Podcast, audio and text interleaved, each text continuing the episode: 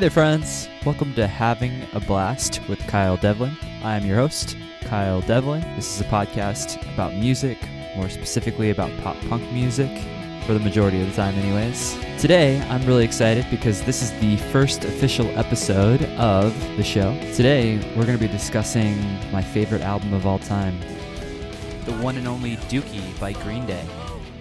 Yes, that's right. We're going to do a deep dive into the history of Dookie, all of the facts associated with it, and man, this album, what a behemoth. I think culturally, it was a product of the 90s, but it has lived on. It's one of those albums that I revisit over and over and over again, and it never gets old, and it never sounds old. It just always sounds fresh and new, and it's got this this energy to it. I'll never forget the moment I first heard Basket Case on MTV. They were playing it on 120 Minutes. I just happened to be up late at night. I was 10 years old. I can remember it vividly. I was sitting on the carpeted floor in my parents' house that they still own, and we were watching TV, me and my cousin.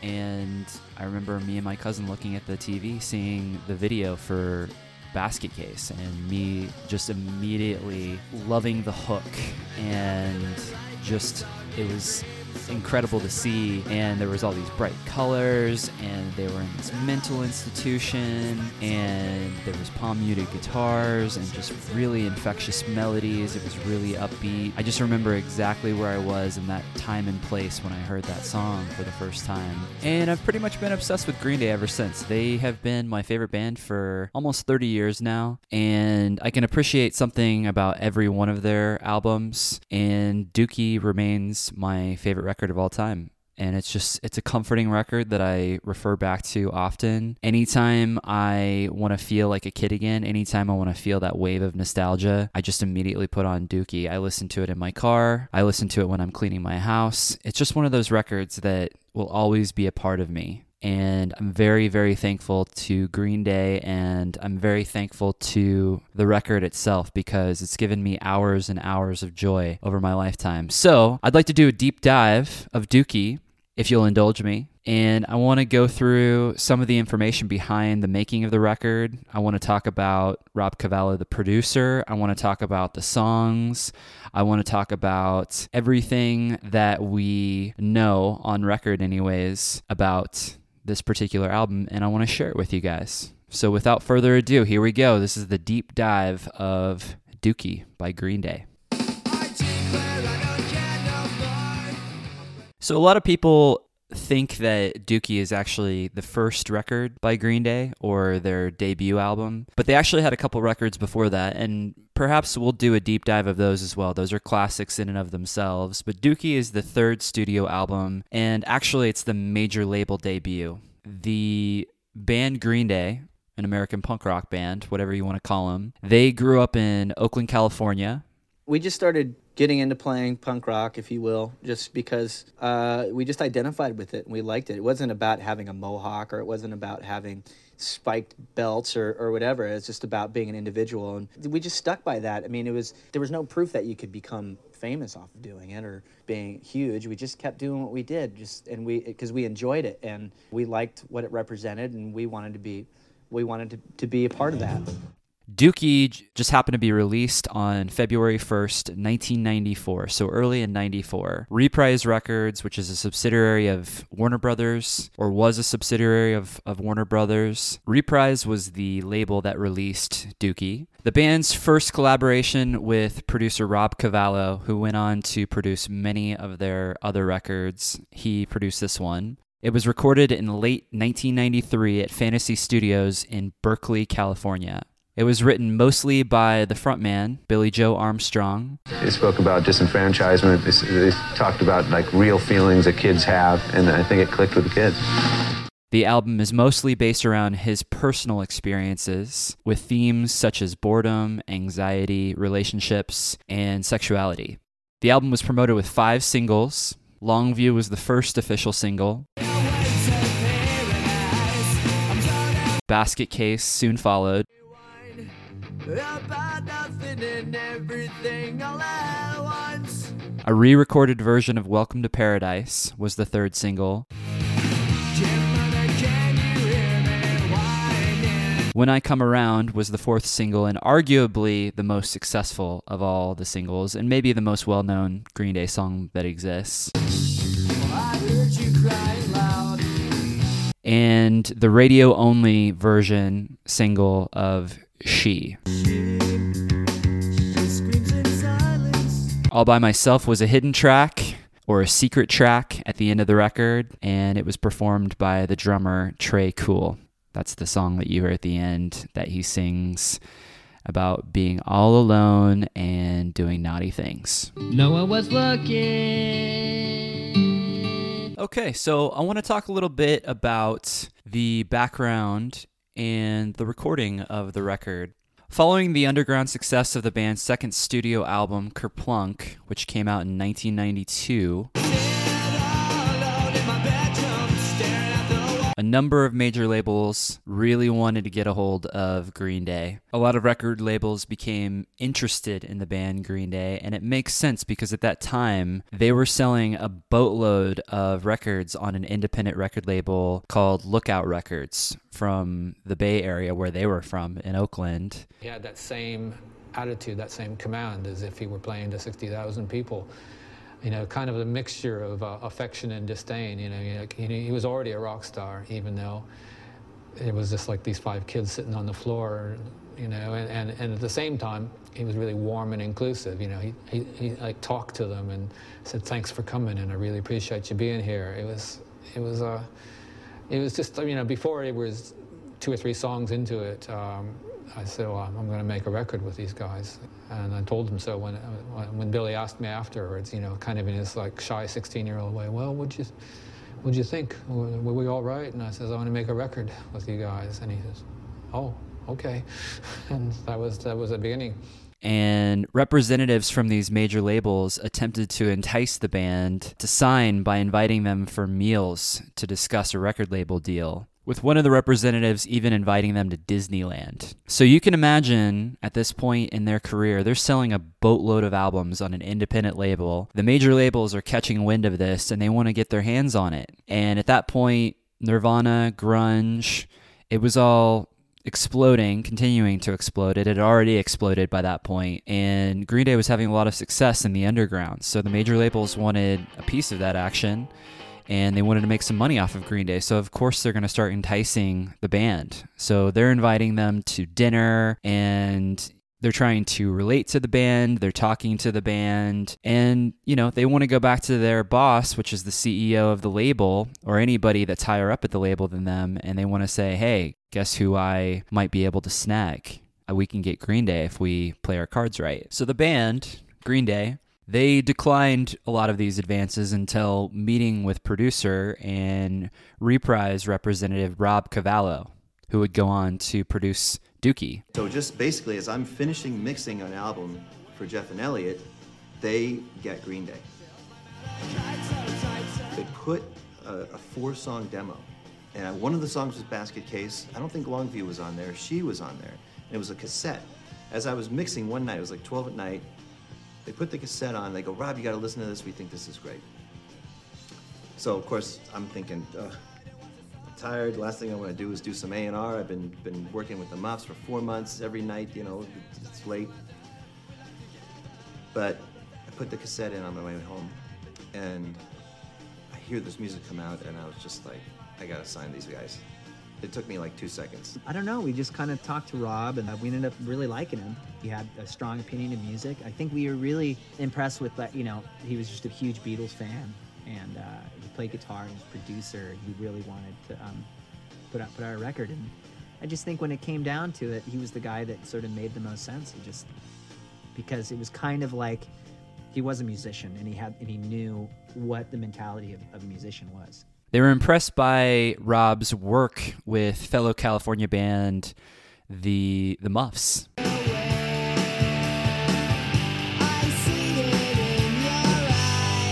And later remarked that Cavallo was the only person that they could really talk to and relate with and connect with. Eventually, the band left their independent record label, Lookout Records, on friendly terms or not so friendly terms. I don't worry. I don't go walk around worrying about getting my ass kicked.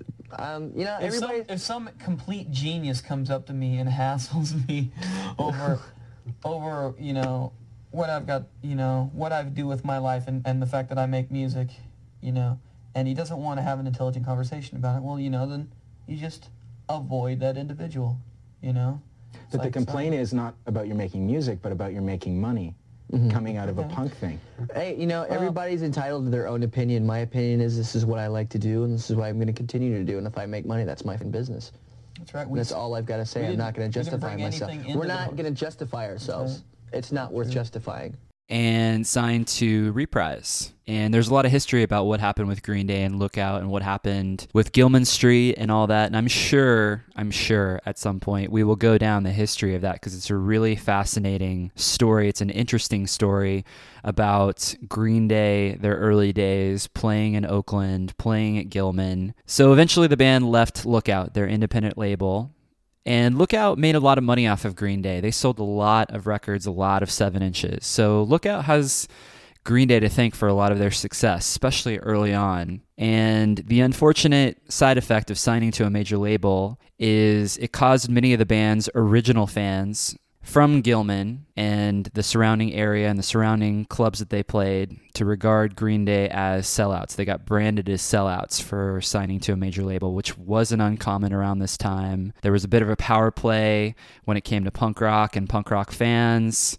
And the club, Gilman Street, has since banned Green Day from entering since signing to a major label. They're not allowed to. Although I I'm pretty sure Billie Joe has been seen at some of the shows there in the last 15 years or so. But reflecting back on the period, that particular period, lead vocalist Billie Joe Armstrong, he told Spin Magazine in 1999, I couldn't go back to the punk scene whether we were the biggest success in the world or the biggest failure, and he's talking about signing to a major label and the consequences and the repercussions of signing to a major label and the things that would happen afterwards. He said, The only thing I could do was get on my bike and go forward. And it's pretty funny that he mentions going forward because going forward is exactly what Green Day did. I think forward momentum was pretty much the only direction they went after Dookie.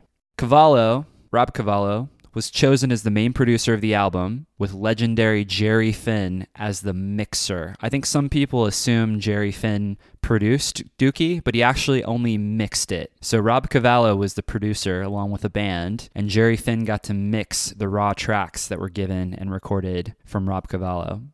Green Day originally gave the first demo tape to Cavallo for the Dookie tracks. And after listening to it, Rob, on the ride home, he sensed that he had stumbled onto something big. Shocker. The band's recording session for Dookie lasted only three weeks, and the album was actually mixed twice. Armstrong claimed that the band wanted to create a drier sound, something similar to the Sex Pistols album or the first Black Sabbath albums.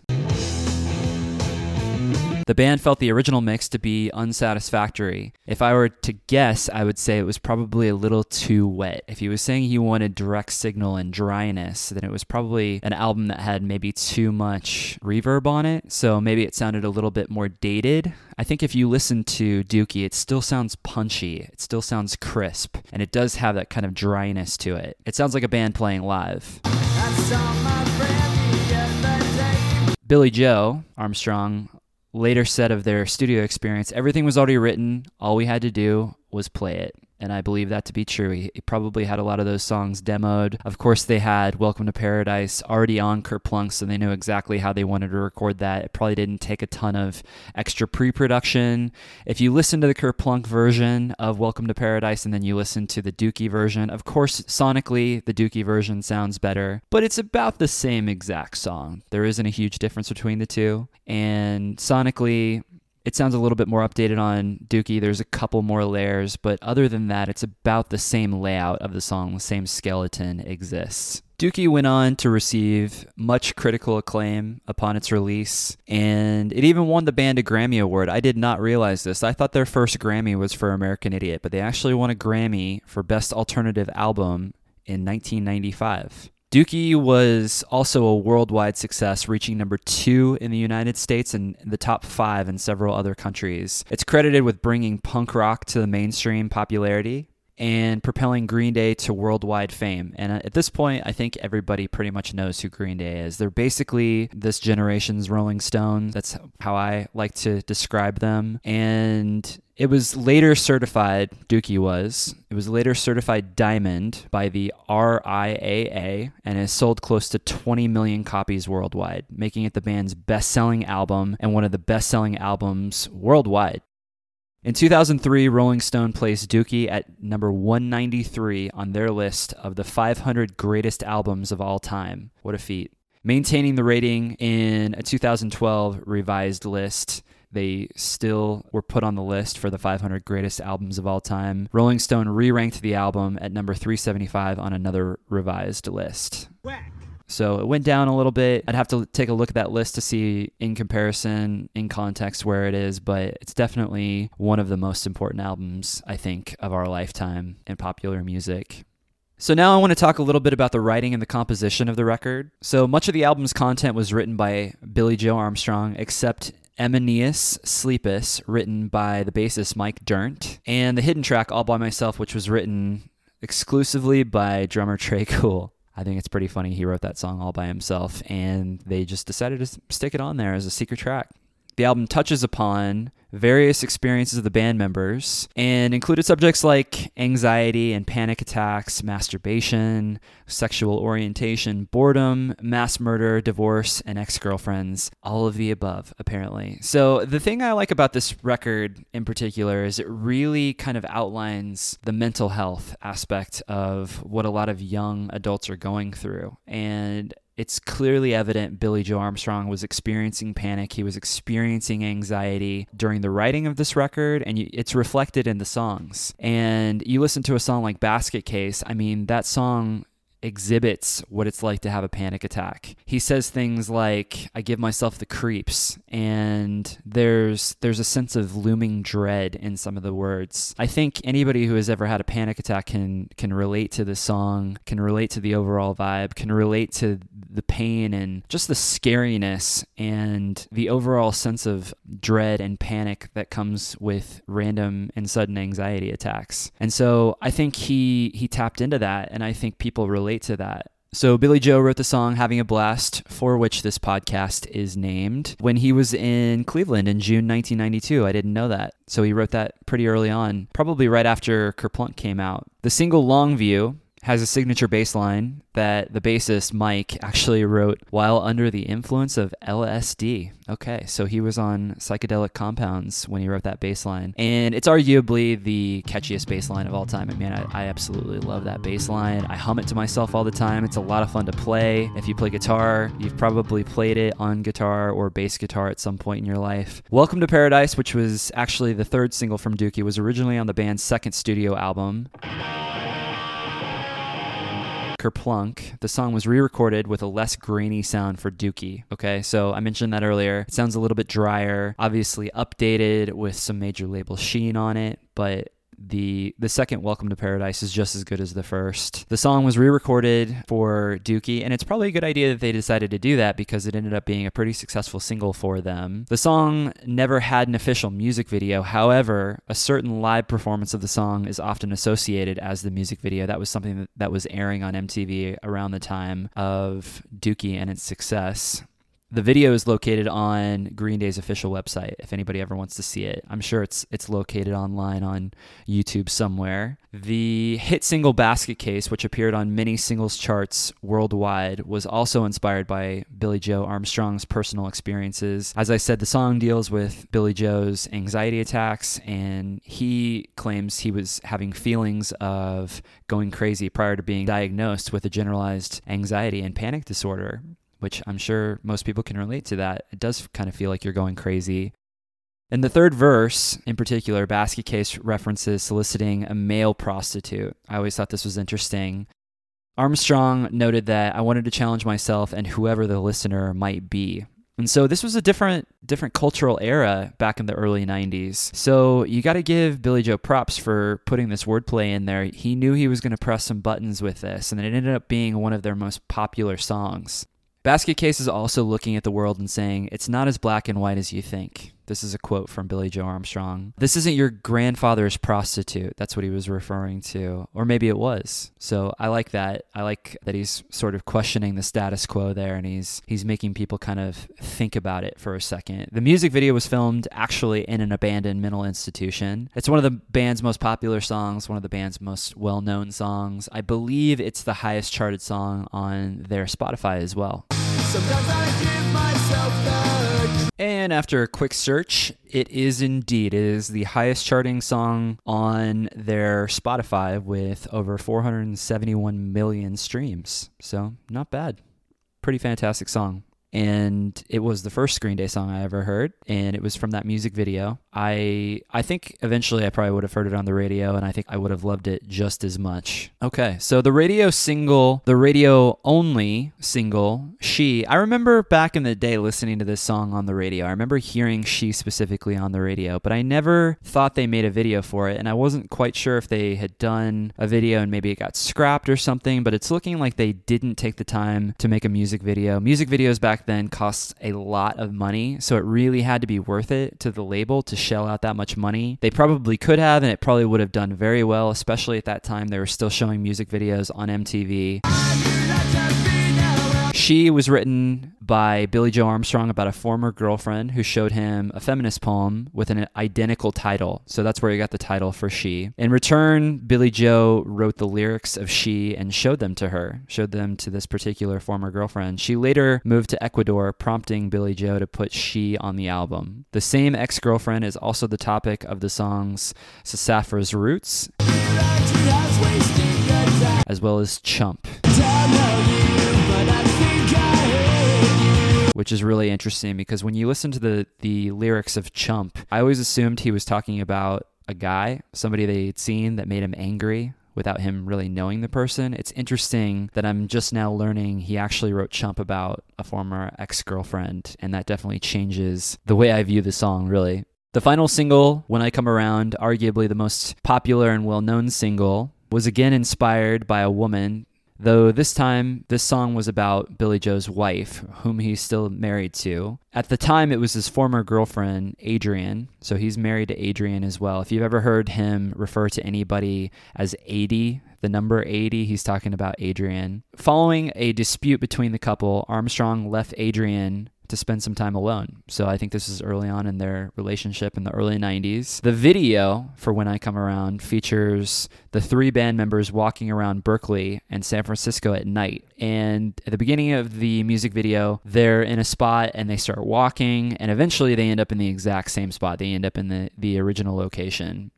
So, another fun fact about the video of When I Come Around the future touring member of Green Day and one of Billie Joe's best friends, Jason White, made a cameo in the video with his then girlfriend. He's kissing his girlfriend in the video. And the song was the band's first top 10 single at number six on the Hot 100 airplay chart and stayed number one on the Modern Rock Tracks chart for seven weeks. Two weeks longer than Basket Case, which is craziness to me. I'd also hit number two on both the mainstream rock tracks as well as the mainstream top 40 charts. So it was one of their higher charting songs, one of their highest charting songs, in fact. The song Coming Clean on Dookie deals with Billie Joe's coming to terms with his bisexuality when he was 16 and 17 years old. In his interview with the Advocate magazine, he stated that although he has never had a relationship with a man, his sexuality has been something that comes up as a struggle in him. Armstrong wrote the song in the end about his mother and her husband. He is quoted as saying, That song is about my mother's husband. It's not really about a girl or anyone directly related to me in a relationship. In the end, is about my mother. So interesting. Regarding the packaging, and the epic album art. The name of the album is a reference to the band members often suffering from diarrhea, which they refer to as liquid dookie. Charming. As a result of eating spoiled food while on tour, and I used to be in a band, I know what it's like to be on tour. You're eating a little too much Taco Bell, you're uh, stopping at gas stations so you, can use the restroom. And so I, I understand and I relate to this. Initially, the band was to name the album Liquid Dookie. However, this was deemed too gross, quote unquote. And so they settled on the name Dookie itself. Okay, good to know. The album artwork was done by fellow East Bay punk Richie Bucher, caused a bit of a controversy since it depicted bombs being dropped on people and buildings. The setting is a replica of Berkeley's Telegraph Avenue, which that's a great song by Rancid, Telegraph Avenue. It's one on one of their last records. I think it was their last record actually. Hey,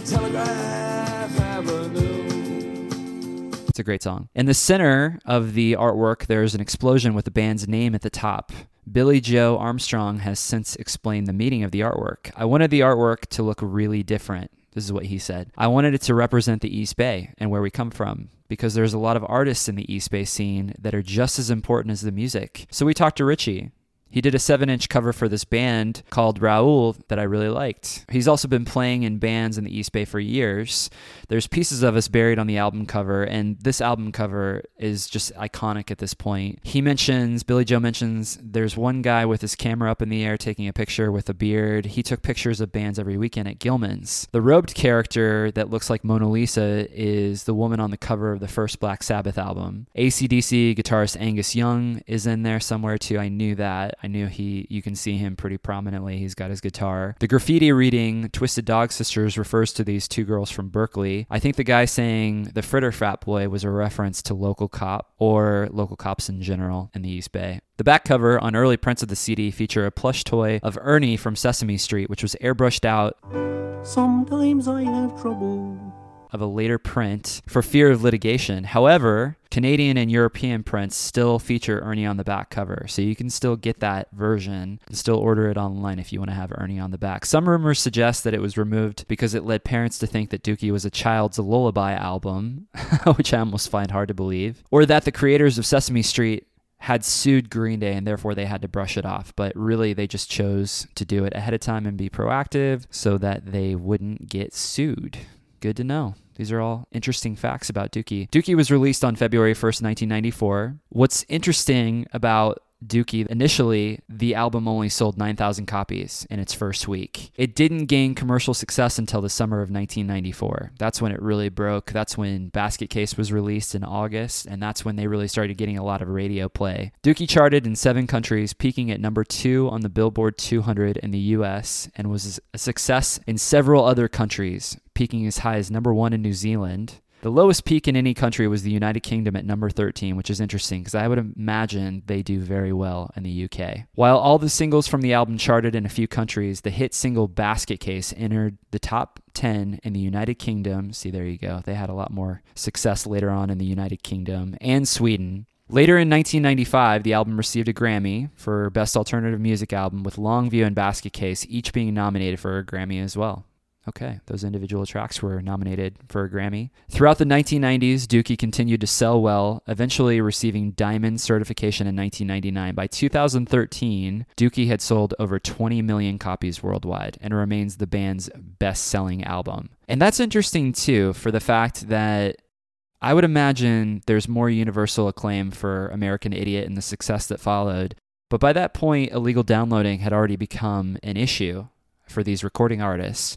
So I'm wondering if Napster hadn't been a thing, if American Idiot would actually be their highest selling album of all time because they've sold a boatload of those records as well. It's pretty incredible what happened to them. And I'm sure we'll we'll discuss American Idiot in all its glory as well because it's a pretty fascinating story. Okay, so Dookie was released to critical acclaim, lots of it. Bill Lamb at About.com regards it as an album that only gets better with time, and I would agree with that. I believe it's one of those records that the more time you spend with it, it just latches onto your soul. I mean, that's what music does. And sometimes those records that you've spent, you know, years, decades with, those are the ones that they just sound better and better and they're just timeless. Since its release, Dookie has been featured heavily in various must have lists compiled by the music media. Along with the Offspring Smash, Dookie has been credited for helping bring punk rock back into the mainstream music culture. And I would probably agree with that. I think that's a fair bet. I remember hearing Brett Gurewitz say that they sold over 100,000 records, and that was sort of unheard of for a band like Bad Religion at the time. And he credited it to Dookie and the success of Green Day. Thomas Nassiff at Fuse cited it as the most important pop punk album of all time, and I have to agree with Thomas. I think that is probably the best descriptor of Dookie in all its glory, and I think every modern pop punk band owes a debt of gratitude to Dookie, and probably recognizes its relevance and its significance and its overall cultural impact. So, some fun facts about Green Day's Dookie, and one that I mention a lot is one that I heard from the producer Rob Cavallo mention one time, and it's the vocals of Billie Joe Armstrong. He said that he did the vocals within two days, and that's including backup vocals. And that is completely unheard of these days. There are people who will spend months on vocals alone, doing take after take after take. Green Day Dookie, he did all the vocals in two days. That's pretty astonishing and pretty amazing, especially in an era where they weren't pitch correcting everything. So what you hear is what you get. Of course, they had million dollar soundboards and the best gear you could possibly imagine, the best microphones and the best preamps and the best outboard gear. But still, pretty incredible the fact that he was able to do all of the vocals for that album, just for how important that record is alone. The fact that he did it in two days, I'm always amazed when I think about that. And he, I think it's a true testament to how prepared he was when he went into the studio. He must have had those songs completely down. He must have known exactly what he wanted to do as far as the inflection points go, how he wanted to sing each part. Of course, he had Welcome to Paradise already, but still pretty astounding that he managed to get those performances in a mere couple of days. That's really incredible. And something that just doesn't happen these days. When it comes to modern technology and modern recordings, there are people that will spend hours and hours and hours getting the proper takes, and then they go in with all their Pro Tools magic and all their tricks and they make those tracks that they've agonized over, the producers and the artists, they make them even more perfect. And they spend hours and hours making them sound as pristine and as clean and as present as possible with all sorts of pitch correction too. So there's a lot of things that we have today that we just didn't have 26 years ago. They didn't even they didn't even know it was coming. Pro Tools wasn't even being used at that point. Pro Tools really became the industry standard in the early 2000s, and it was only being used on modern rock recordings in the late 90s. The earliest album that I can think of that was recorded with Pro Tools would be Less Than Jake's Hello Rockview. And I literally learned that a few weeks ago listening to the Chris DeMakes podcast where he had Howard Benson on who was the producer of that record, and he mentions that that was one of the first albums that was recorded fully with Pro Tools, and they were even automating and pitch correcting things like the the horns. So it was it was a different time, a different era, a different technology, which is pretty incredible to think about when you think about how far we've come and just what producers are capable of today and what they use today compared to what they were using back then.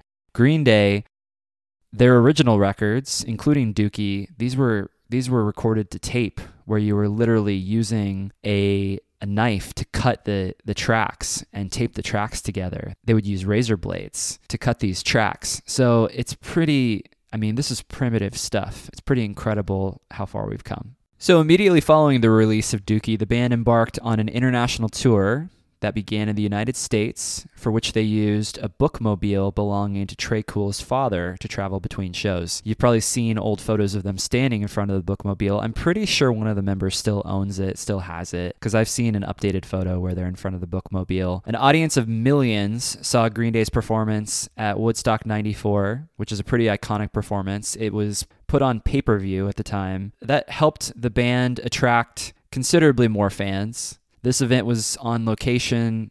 This event was the location of the infamous mud fight between the band and the crowd, which continued beyond the end of Green Day's set. And it's on YouTube. You should definitely check it out.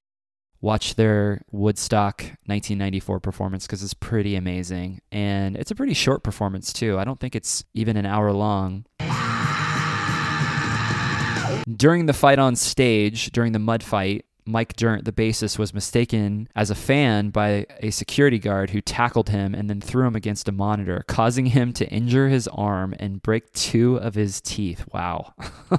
I wonder if that security guard was fired immediately after. Probably not. Uh, the band also appeared at Lollapalooza and the Z100 Acoustic Christmas that year at Madison Square Garden, where Billie Joe performed the song She naked. I'm sure there's some photos of that somewhere. Could probably Google it. Having toured throughout the United States and Canada, the band followed by playing a few shows in Europe before beginning the recording sessions for the subsequent album Insomniac. So they were just right back into the studio. That's crazy to think about. They were so young too. They were little babies. I'm pretty sure around this time Billie Joe was 22, 23 years old. During the tour, when they were in Europe, Billie Joe was quite homesick. This is because his wife, Adrienne, at the time, whom he had married shortly after the release of Dookie, was pregnant during most of the tour, and Billie Joe was upset about being unable to help and care for her. It's still pretty incredible to think about how early on they were having kids in Green Day's career. And his two sons are now fully grown. They're both musicians themselves. So this was 25 years ago. And in 2013, Dookie was played in its entirety at a select European date or a few dates as a celebration of the band's upcoming 20th anniversary for the album. I did not get to see Dookie performed in its entirety. I would have loved to have seen one of those shows. If they ever tour that, maybe for the 30th anniversary, I will be the first one to buy tickets. I will be there. No questions asked the album that we all know and love, Dookie. Let's just read down the titles of the songs. We've got Burnout, Having a Blast, for which this podcast is named, Chump, Longview, Welcome to Paradise, which is the new version, Pulling Teeth, which is the slowest song on the album, Basket Case, She, Sassafras Roots, When I Come Around, Coming Clean, Emenius Sleepus, which was written by Mike Dirnt, In the End, and FOD. And the song ends at 250, followed by a hidden track all by myself, which was written and performed by Tré Cool. And it starts at 407. Okay, so if you've got the CD, I'm sure you've gone to that secret track and listened to it before. My friends and I, we used to listen to that song and giggle because we knew what it meant. so the total length of the album is 3938, just below 40 minutes long. And what a classic 40 minutes it is. All right, there you have it. The deep dive, the first official episode of Having a Blast with Kyle Devlin. I just want to thank you for indulging me and listening this far on all things my favorite album of all time, which is Dookie by Green Day. I've loved this album for most of my life and I I'm just very grateful to it. And I'm grateful to you for listening. So if you liked it, drop me a line and I would imagine we're going to be doing more of these deep dive of albums and things. I'm going to try to get some guests line up for this particular podcast. So I will keep you all posted about that. In the meantime, I hope you are having a wonderful day. I hope you're having a wonderful week. And I hope you're listening to your favorite music and your favorite records. And if you haven't in a while, go check it out. Blast it loud and have a blast, okay? All right, until next time. Thanks, guys.